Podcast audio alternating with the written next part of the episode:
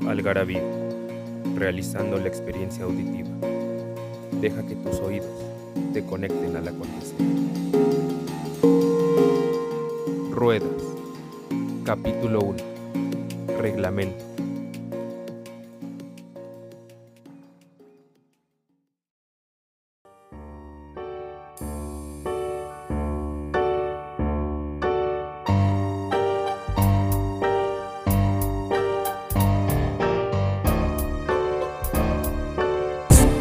Si fuera tan fácil no estarías pedaleando. Después de una caída estaría reposando Agobiado, maltratado, con el cuerpo rayado. Sigue avanzando, más kilómetros ganando. Ya podrás lamer todas tus heridas. Te conviertes en leyenda con cada salida De acuerdo con el Censo de Población y Vivienda 2020 del Instituto Nacional de Geografía y Estadística, dos de cada diez hogares en el país cuentan con una bicicleta. Esto significa que en casi 75 millones de casas mexicanas alguien emplea una bicicleta como medio de transporte. De acuerdo con cifras de la Secretaría de Movilidad, los viajes en bicicleta han aumentado 21% desde marzo del 2020. Así, en junio de ese año, el gobierno de la Ciudad de México habilitó 54 kilómetros en dos ciclovías emergentes para atender el creciente uso de este medio de transporte como respuesta de movilidad ante la ola de contagios por COVID-19.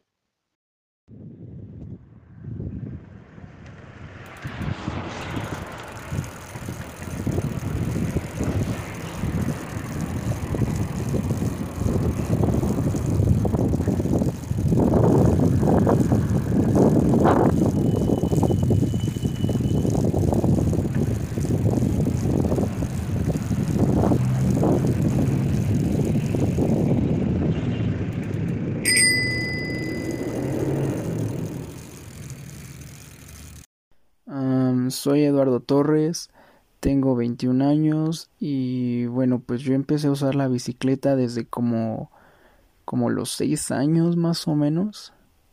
Mi papá me enseñó en un parque cerca de la casa y la verdad me costó mucho aprender a usarla bien bien. Pero no empecé a usarla tan seguido hasta que entré a la secundaria. Eh, me iba de mi casa a la escuela y de regreso a ella.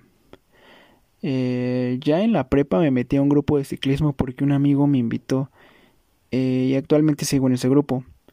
No somos un equipo como tal.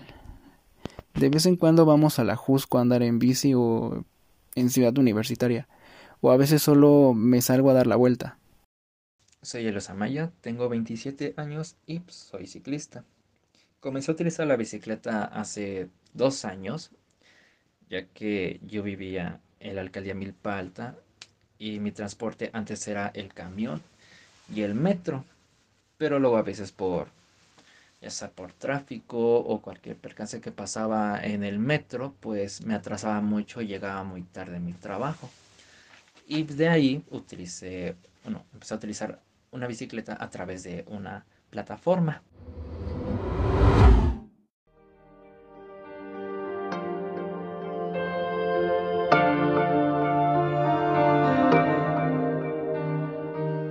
Con todo y la importancia que le damos a la bicicleta al adquirirla, debemos ser conscientes que estamos adquiriendo un vehículo que tiene derechos y obligaciones al igual que cualquier otro vehículo que transite en la Ciudad de México. Muchas veces nos olvidamos que nosotros como ciclistas urbanos tenemos que acatar reglas viales y muchas otras veces ni siquiera conocemos cuáles son esas reglas. Es nuestra obligación como ciclistas conocer el reglamento de tránsito.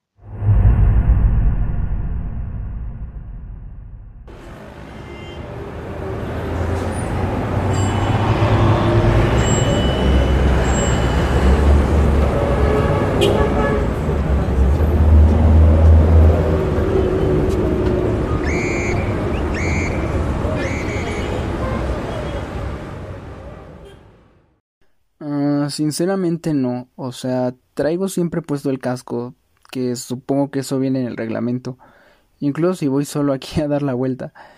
No me paso los saltos, no rebaso por la derecha, eh, nunca voy por carriles centrales y pues la verdad no, no, no manejo rápido. Y estoy en todo momento atento a los, a los peatones y todo eso.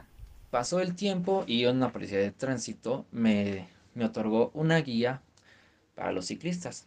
De ahí venían mis obligaciones y las responsabilidades como ciclista. Por ejemplo, el utilizar el casco de seguridad, rodilleras, coderas para también evitar accidentes, este, respetar los señalamientos, ir en mi propio carril y este, también no invadir el paseo peatonal.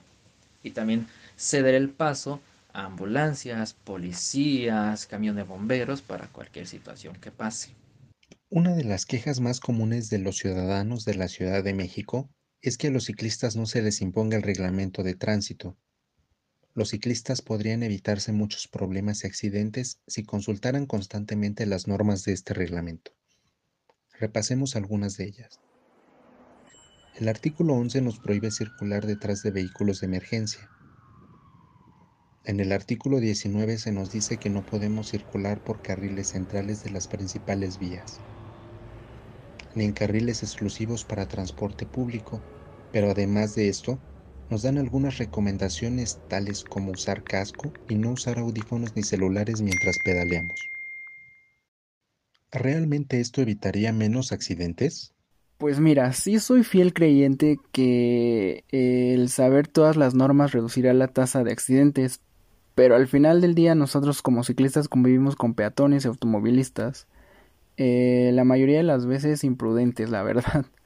Entonces la responsabilidad de una buena educación vial recae en cualquiera, eh, ya sea que conduzca en esta ciudad, que esté caminando, que esté en coche o como yo que vaya en bici. Mientras conozcamos el reglamento de tránsito tanto para automovilistas como para ciclistas, reduciríamos el número de accidentes, pero esto no pasa porque la mayoría de los automovilistas conducen en estado de ebriedad, conducen en exceso de velocidad, se pasa los autos, no respeta los carriles y también si se presenta alguna situación, los policías, tanto como ambulancias y bomberos, tienen que llegar lo más rápido posible, pero eso no pasa porque los automovilistas no respetan el reglamento de tránsito.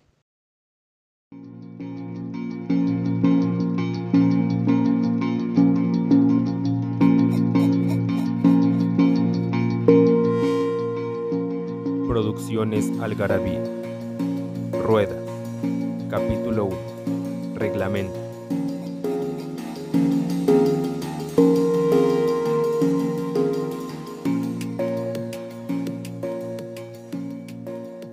Producción.